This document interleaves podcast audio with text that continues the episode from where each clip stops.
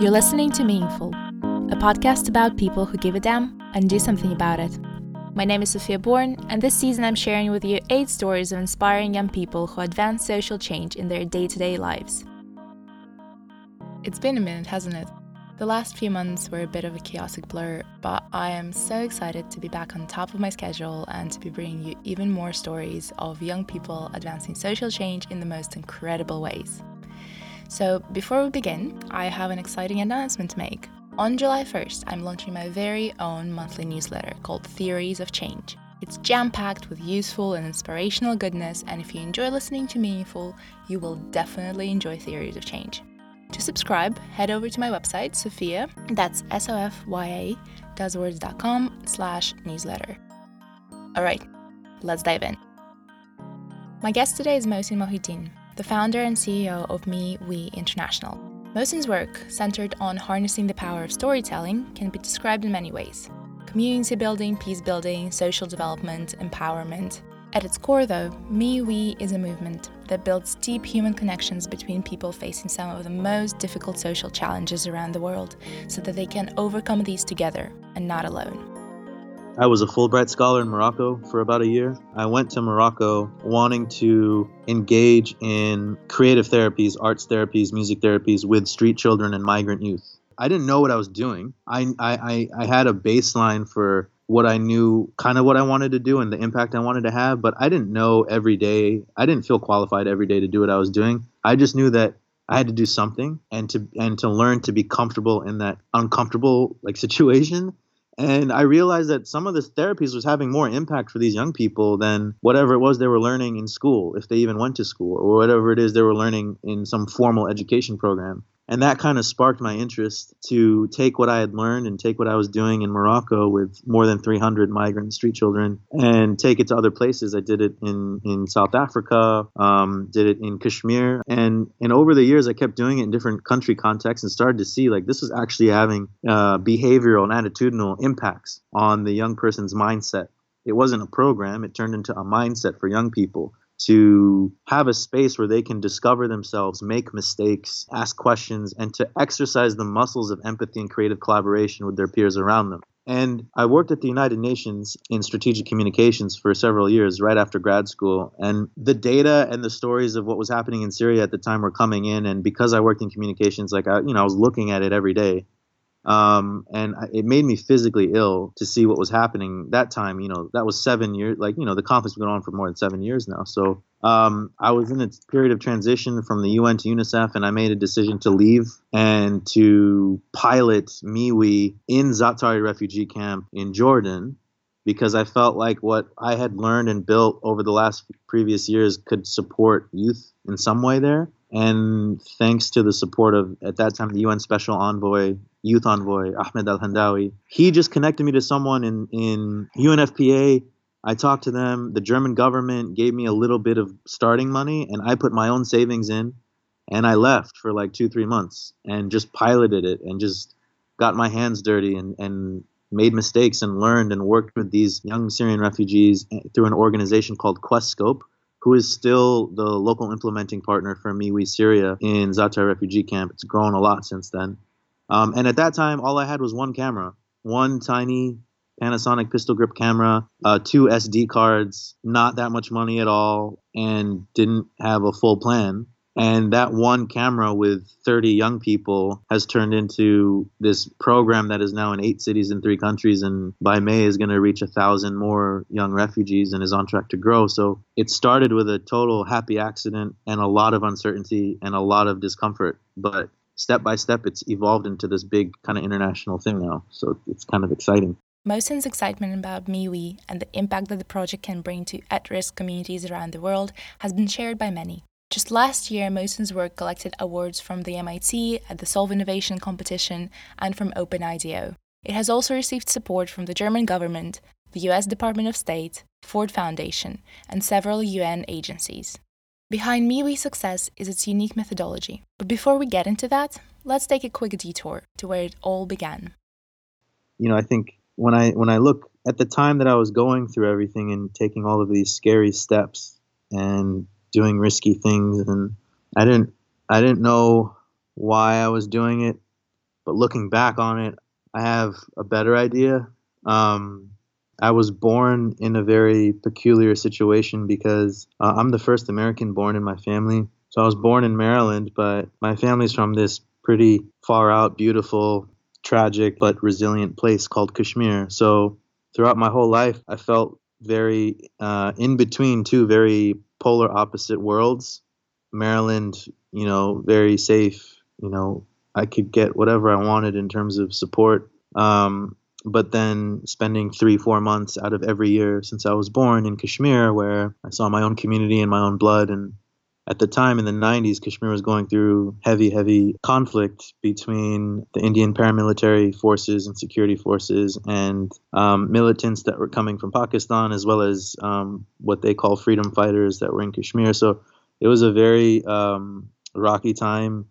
Uh, and seeing the impact of that on on my family, who I love, and all my uncles and aunts and my cousins who are my age and friends, just seeing the the how that impacted their lives, their school, their family relationships, um, their emotions, their mental health.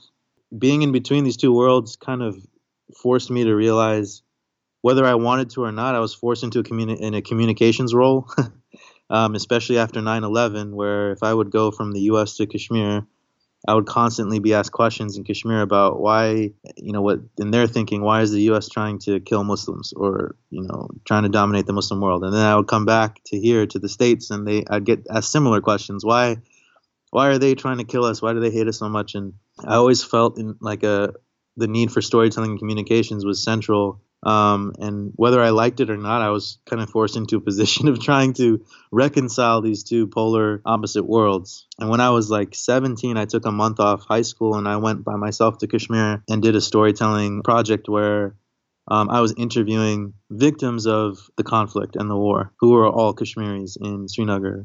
And uh, I realized that one, I was the, the, the, messages were powerful, right? The people, the brave brothers and sisters that I got to interview were opening up about a lot of things, and the content was powerful. But the actual thing that interested me was the process. I saw that the process of active listening and interviewing was really cathartic. It was a form of therapy for the people I was interviewing.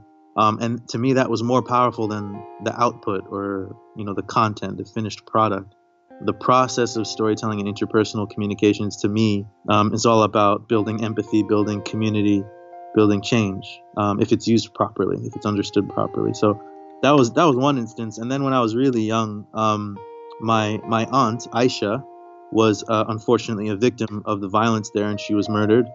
And uh, when we went back for the funeral and and things when after she passed away um, again, I saw firsthand the impact of conflict and war um, and injustice when her son is looking across the street. You know, my cousin's looking across the street and he sees just the military bunkers and the guns poking out, and these guys are walking around freely, more freely than he is in his own land. Um, and the helplessness and humiliation that he was forced to endure and how that impacted his life the narrative of his life was at risk because the external world stole something from him and that forced him into a position of helplessness and humiliation that millions of young people are facing today all over the world. And when we internalize that helplessness and humiliation that affects our our our our body chemistry it affects our physiology it affects our heart rate our blood pressure it affects our emotions it affects the choices we make and how we interact and how we choose to walk you know walk this life and, and walk our streets and engage with our communities.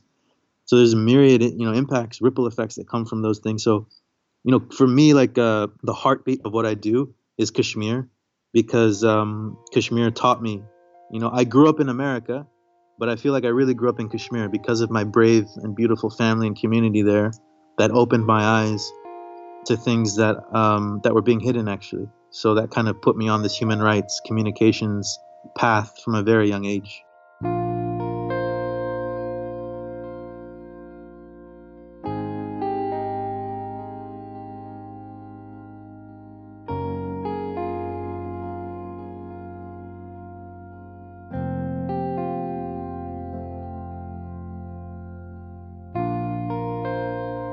there's so many organizations and groups that are approaching storytelling in a very like superficial way It's like, okay, give a camera to this marginalized young person and let them take a few pictures, or give them a piece of paper and let them draw, or let them speak to us about their most tragic event so that we can take it back and show people.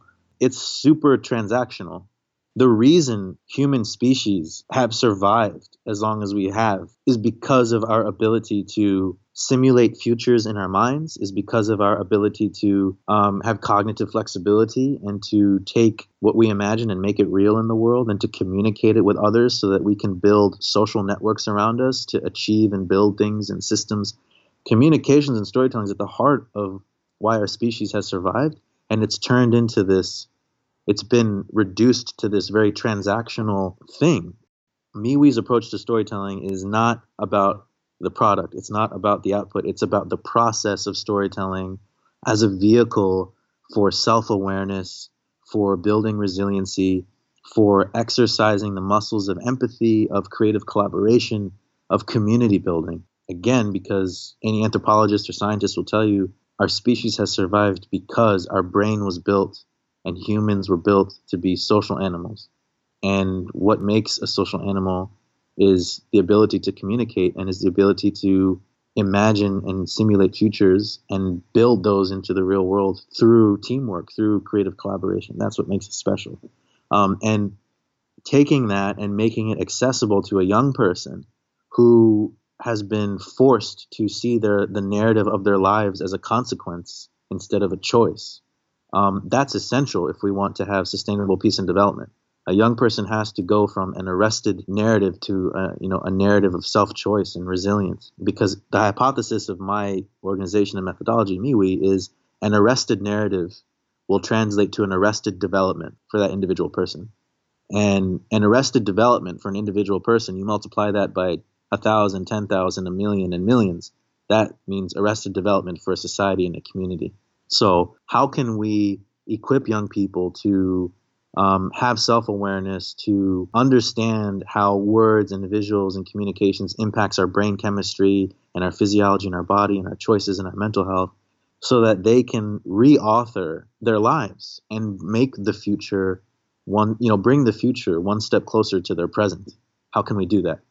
and, and, and that's what me MeWe sees in the power of storytelling and communications is central to community so it's really a, a community community building peace building tool it's a tool that by accident we discovered through working with brave syrian changemakers around the world they were organically using the storytelling methodology MeWe as a vehicle for mental health and psychosocial support peer to peer we didn't know, we didn't create MeWe from the beginning to be that. It turned into that. And that's where this whole new level opened up about how narrative therapy and logotherapy and pro social network building and goal setting are things that can support the, the mental health, psychosocial support, and social and emotional development of a young person, particularly at risk youth, migrant youth, displaced youth, uh, refugees. Mm. It's also a huge gap in formal education, isn't it? if you think about it, this is not something that's available through formal schooling, um, or especially through the kind of schooling refugee youth typically have access to. Yeah, it, it's a huge. If we think about it generally, there's a huge blind spot in education systems around the world, which we now know were built upon the factory system, the Industrial Revolution. The traditional algorithm of education, which the education system still operates under, is memorize, repeat, score, maybe get a job, and that's it that might have been sufficient for a period of time, but that is insufficient for a world where the only constant is disruption and the only constant is change. Anyone, any scientist will tell you now, looking forward to the to the further evolution of the of the next industrial revolution and also how human beings are evolving, the skills of network building, the skills of communication, the skills of interpersonal communications and uh, resilience building and messaging and ideas formulation, imaginative thinking, these are the skills that need to be strengthened for the resilience of not just a young person, but for that community and society and country. Connecting the mind and the heart with the breath, that should be the purpose of education. And the way the education systems are built right now, it's not about connecting the mind and the heart and the breath. It's about um, memorizing and regurgitating whatever it is that you've memorized so that you can further outdated status quo systems that already aren't working for most people. It's only working for a few. So that's one side of it. And then when you look at education programs or youth interventions for at risk youth, they are not addressing the mental health and psychosocial support needs of at risk youth, of the affected community. And that's because, one, there's a fear of irresponsibly um, doing things when it comes to mental health and psychosocial support. There's a fear with that, that dangerous things might come from that. And two, there's this attitude that young people aren't equipped to really understand concepts of neuroscience and mental health and psychosocial support. Whereas our approach with MeWe is we can decentralize these concepts and tools and make them accessible for the affected communities that these things are meant to serve anyway. We're in a situation right now, at least in, in Syria, where whether you're 15 or 10 or you're a 40 year old parent or a 60 year old grandmother, you are forced into a position where you have to provide some type of mental health psychosocial support to the person next to you, whether it's your sibling or aunt or grandparent, or parent, or friend. How can we make mental health psychosocial support, make concepts that previously are only in the hands of a few scientists and doctors, make these things accessible and actionable and relevant for a young person so that they can localize it, contextualize it, and then disperse it in their in their home, in their school, in their community. That's another approach that you know, I think MeWe is trying to fill that gap as well. MeWe methodology is context specific and highly versatile. In addition to refugee context, Mohsin and his team have piloted the initiative in Ecuador on a project related to sexual and gender based violence, in Tajikistan as part of a project tackling violent extremism, and in Mexico with relation to transparency and corruption issues. The methodology is also unique because it is constantly created and recreated with direct involvement of the communities it is designed to support. It's completely co created and led by refugee youth. It is not a program where um, a foreign entity comes in, we show a PowerPoint, they do a couple exercises for a week, and then we leave. It's an iterative, living, breathing organism that is constantly refining upon itself. It's constantly um, learning from the the facilitators who are replicating it. The facilitators of MeWe are from the affected community, which is why it works. The the replicators and facilitators are themselves Syrian refugees who are given the trust and agency to entrepreneur and localize their own versions of the program, whether it's in a refugee camp or in an urban refugee setting. So I think that's one of the, the unique aspects of MeWe. Um, so and, and the way that it works is we we identify local community building organizations and partners who are interested in filling those gaps that you and I just talked about when it comes to mental health psychosocial support needs of youth, when it comes to media literacy, and how media literacy can be used as a tool for social and emotional learning and promoting nonviolent forms of communication and things like that. So we identify those organizations that are interested in that type of methodology and thinking. We work with the local organization to select a number of existing facilitators that they already work with who are from the affected community. And then we do like a six day training of trainers session. So it's a training of trainers model where they experience the program as beneficiaries. And then on the last day, they come up with their own local action plan for how they would entrepreneur and implement the program in their context because they are the experts, not me and not my team. They are the experts.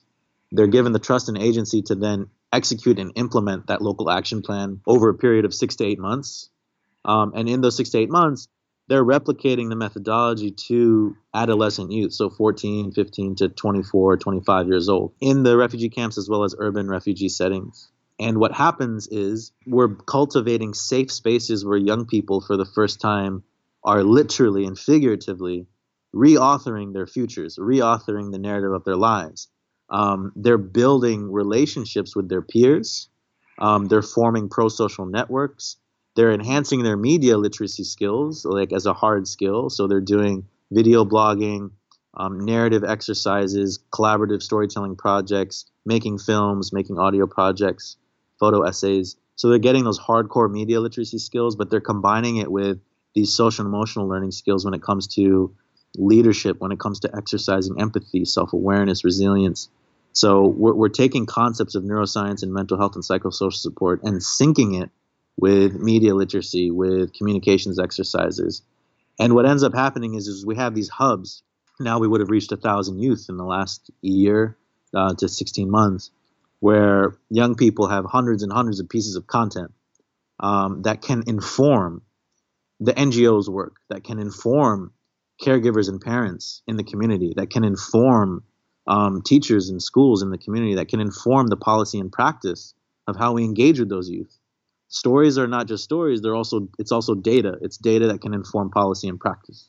Um, and then for the young person, they're formulating ideas and engage re-engaging with the community after having been displaced and been being through so much disruption. They're starting to reclaim some control of their mind and how their mind connects with their body and what they can do with that connection once that happens. The positive impact of the MeWe methodology is not only anecdotal, it is supported by hard and growing evidence base, something Mohsin has put a lot of effort into developing.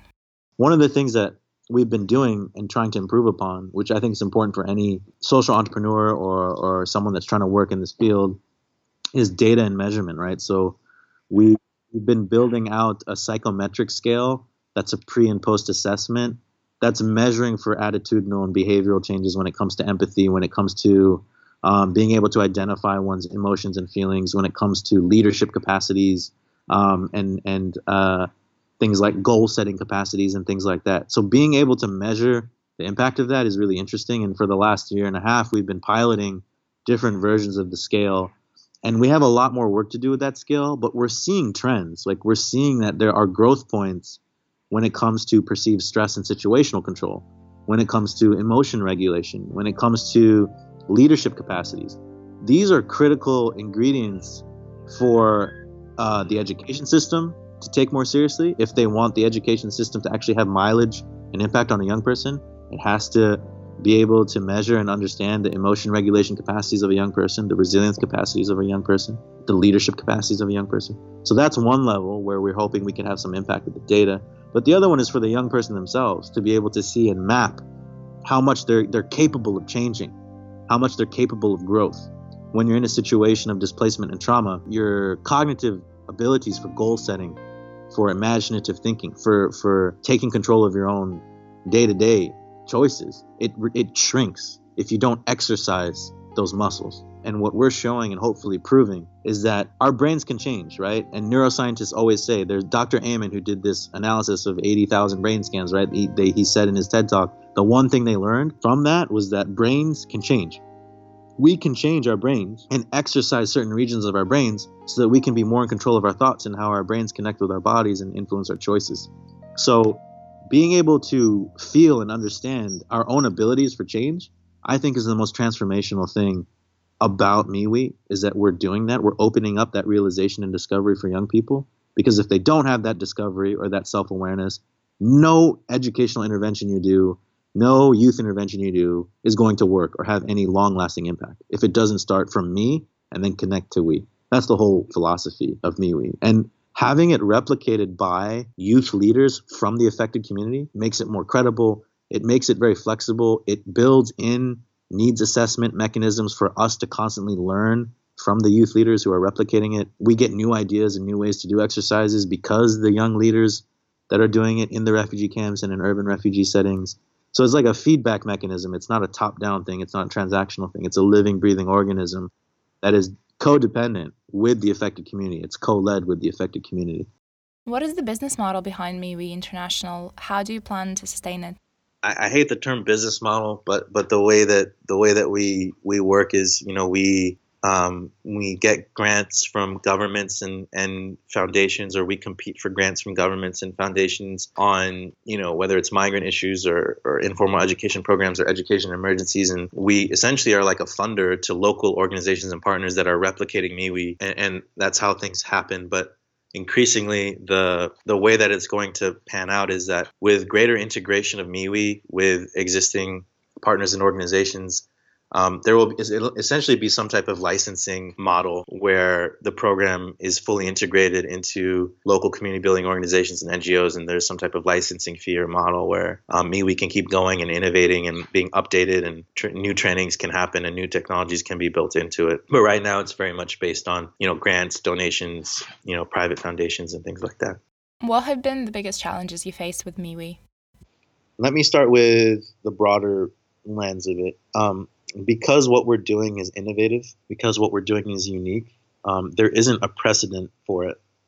So funders and organizations and critics are very quick to disregard it. At least they were in the past. so that that's one level like being able to effectively communicate and have evidence for what we do is a challenge because we're already speaking to the allies that we need you know a lot of them are used to like traditional programs traditional language um, traditional metrics so battling that communications wall is really a challenge but we're, we're figuring out how to do that the other aspect to it the deeper level aspect to it the leaders and the creatives of the program and the network are themselves from the affected community. That means that they're not just running a program, they are themselves refugees, they are themselves displaced.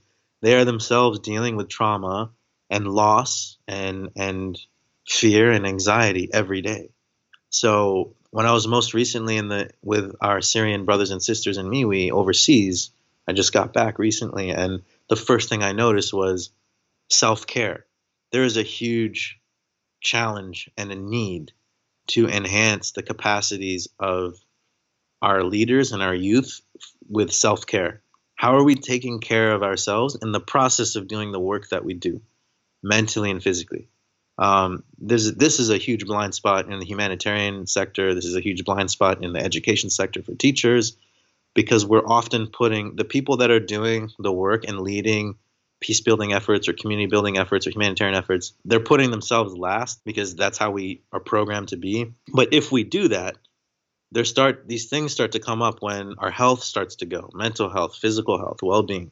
And if that starts to happen, we can't do our jobs effectively and we can't last long in doing the work that we do. And particularly when the programs are run by Syrian youth who are themselves dealing with heavy things every day already. That's another layer of complexity. So the self-care component and building self-care into the program and equipping and enhancing the self-care um, tactics of our network of the facilitators of humanitarian workers and teachers i think is extremely important. That's a big challenge. The geopolitics of the region too it's very frustrating and i don't have an answer to it. I mean what's happening with us involvement turkish involvement russian involvement syrian involvement i mean these the security council's lack of ability to do anything substantial these things are really they're affecting people's mental health and people's physical security. These things that are discussed in the UN at that table are not just words those words that come out and that don't have any teeth that means that there's tens of thousands if not millions of people's health bodies physical security heartbeats are affected by that and as as someone that's running a program related to that general issue that we're facing in a geopolitical context, that impacts how we do our work because it, it makes things more unstable. Um, it makes things scary. It makes things very frustrating. So that, that's one aspect of a challenge. I would say another challenge is how can we improve the engagement of women and girls in these types of programs? Um, one of the things we're learning is that we have about 60% of our team are Syrian refugee women and girls who are replicating the program, which is awesome. But there are constant challenges when it comes to girls feeling safe and comfortable to actually express their ideas. For obviously, there's cultural reasons for that, but then there's also you know other reasons for that too. And that's a constant challenge we're trying to to fight because we want we want to enhance spaces for girls and women to express their ideas and express their needs and, and step into their own stories so that they can step into their own voice for change. And then for me, outside of the more important aspects of the people that I serve, is for me personally, um, you know, I think it's important to know it's okay to feel unqualified to run your own thing or to make change. I feel that every day. And that's a dangerous thing because if you're not comfortable with that, you can burn out. And a lot of people in my position and field, they burn out because they feel unqualified in every day and high anxiety every day and high urgency every day. And if you live every day like that in a state of hypervigilance, hyper doubt, hyper uncertainty, hyper unknowns, um, that affects your mental and physical health again. So for me right now, a challenge is, you know, now that I've taken a leap, a bigger leap now than I have before in previous years to have MeWe as its own organization and company. And a lot of people are depending on it now. Like, how do I keep that alive at the same time, keeping myself alive, keeping myself healthy, and so that I can, you know, better serve and make better choices. Um, and I think a lot of heads of their own organizations they, they struggle with that, and, I, and a lot of us I think aren't honest about that aspect of things. it's like there's a stigma with talking about it. Um, but that's that's like a personal challenge that I'm trying to trying to figure out.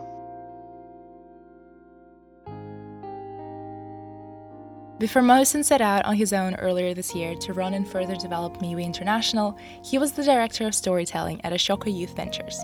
If you think that this role sounds too good to be true, you're not too far off. Before Mohsin joined Ashoka, this role didn't exist. He invented it for himself. So naturally, I wanted to understand how that was possible. Well, initially it happened because I spent a lot of years in places where I didn't have that. So I definitely think there inevitably there has to be years put in not having that at all. And understanding the blind spots that exist with places and systems and interventions um, and just observing and listening like a lot of my my first internship was in amnesty international um, when i was in high school and i was basically stapling things together and it was unpaid and then my next thing was a part-time fellowship i got right out of grad uh, undergrad barely making any money and doing program assistant work no creative freedom. No, no one really cared what I had to say. No one's going to give you confidence for yourself. You know what I mean? No one's going to give you a title. We have to give ourselves permission to make it ourselves. No one's going to hand that to us. So there has to be a degree of observing and listening and really knowing what you want to do and, and seeing what the blind spots are and seeing if you can effectively connect your passion with what those blind spots are and contribute something unique. And then having confidence. Like once I went and got my Fulbright scholarship and I was in Morocco and I was making mistakes and messing up and learning and making some impact here and there, I started to build my confidence and started to realize that I had a unique thing that I could contribute. And then after that, I still didn't have confidence because I was working at organizations that were telling me what to do and how to do it as if they had all the answers. And I realized that nobody has all the answers, nobody knows what they're doing. No organization, institution, or system is fully qualified to do what they're doing. So I'm on an equal level as them. Why should I not take more charge and lead in my own narrative, in my own future? If everyone doesn't know what they're doing, but they act like they do, why not just be humble and admit that I don't know what I'm doing, but I have a passion and a resolve and an idea that I think could work and just go for it? At the UN, of course, I had no freedom to do those things, but I was looking for opportunities to go overseas in my vacation time, in my breaks, where I could start to build the pilot out a bit more, start to test things out a bit more, start to in- increase my own confidence in what I was starting to build. We get few windows of opportunity in life when it comes down to it. Um, so when I was at the UN and going in between the UN and UNICEF, there was a window of opportunity to what am I going to do in these few months? well, I could go to Zaatari refugee camp and pilot my idea, or I could keep looking for, you know, keep doing what I'm currently doing at the UN, right? And so I had to take a leap. You know, there's a level of being comfortable, being uncomfortable. I think that's the most powerful thing we can do is if you can smile in the face of uncertainty and darkness and unknown, if you can be comfortable in an uncomfortable world with uncomfortable people that don't believe in you or that make you feel a lot of self doubt, if you can be comfortable in that, you're disempowering all of the impossibilities you're disempowering all the people that are telling you you can't do this, you can't do that. You're disempowering your own fears and insecurities by being comfortable with them. So that enabled me to just gradually go into Ashoka and be like, you know what, I want to create my own title. And Ashoka happened to be a wonderful space where they even are cool with that. Most organizations are not. But because I had the qualifications and I had some type of vision, my my boss was cool with that. And and that's how it grew. And then I had to, again, take a decision for myself. No one made it for me to be like, okay, well, now here's another window of opportunity. Am I going to take MeWe, this thing that I've sacrificed everything for, blood, sweat, tears, my own physical security? Am I going to take this thing somewhere bigger, make it its own thing? Can I do it? Do I have what it takes? Or do I listen to my fears and insecurities and the need for stability and safety and all that? Do I let those things run my life for me and just stay where I am? and I decided to take another step into the unknown, and, and that's how I got to where I am now.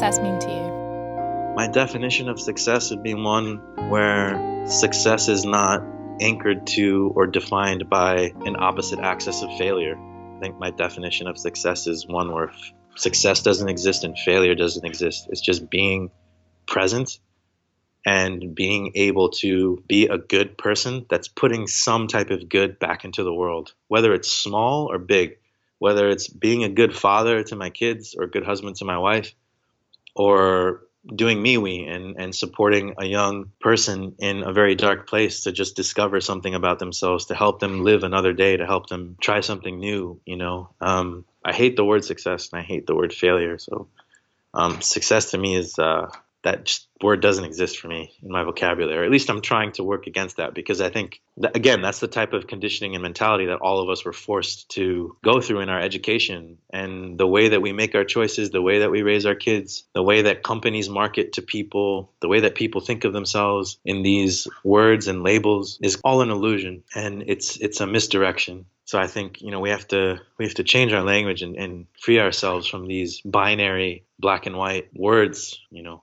um, just connecting, you know, connecting the mind and the heart, man. That that's what success is for me. Whether it's again, whether you're a parent or you're in college or trying to start your own company, how are you connecting your mind with your heart? That's it.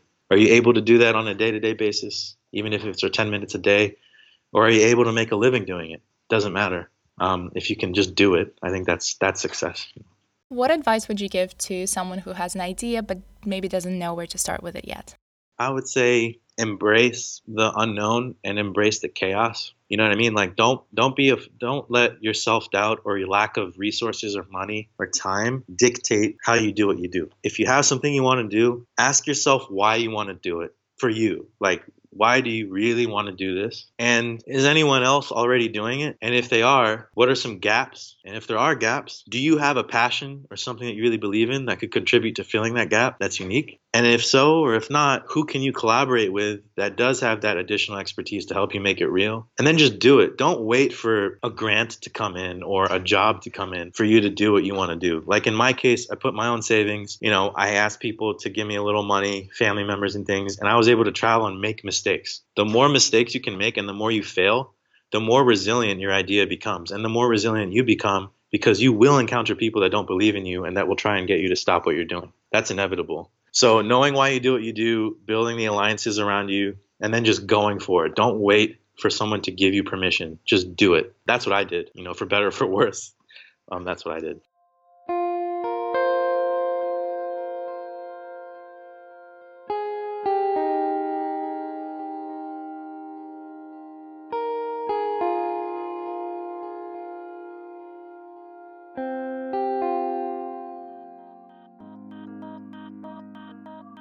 For listening to Meaningful, and thanks to Mohsin for sharing his story so vibrantly and candidly. As always, there's a ton of useful details and resources in show notes on my website, so make sure to check those out if you're keen to learn more about Mohsin and MeWe International.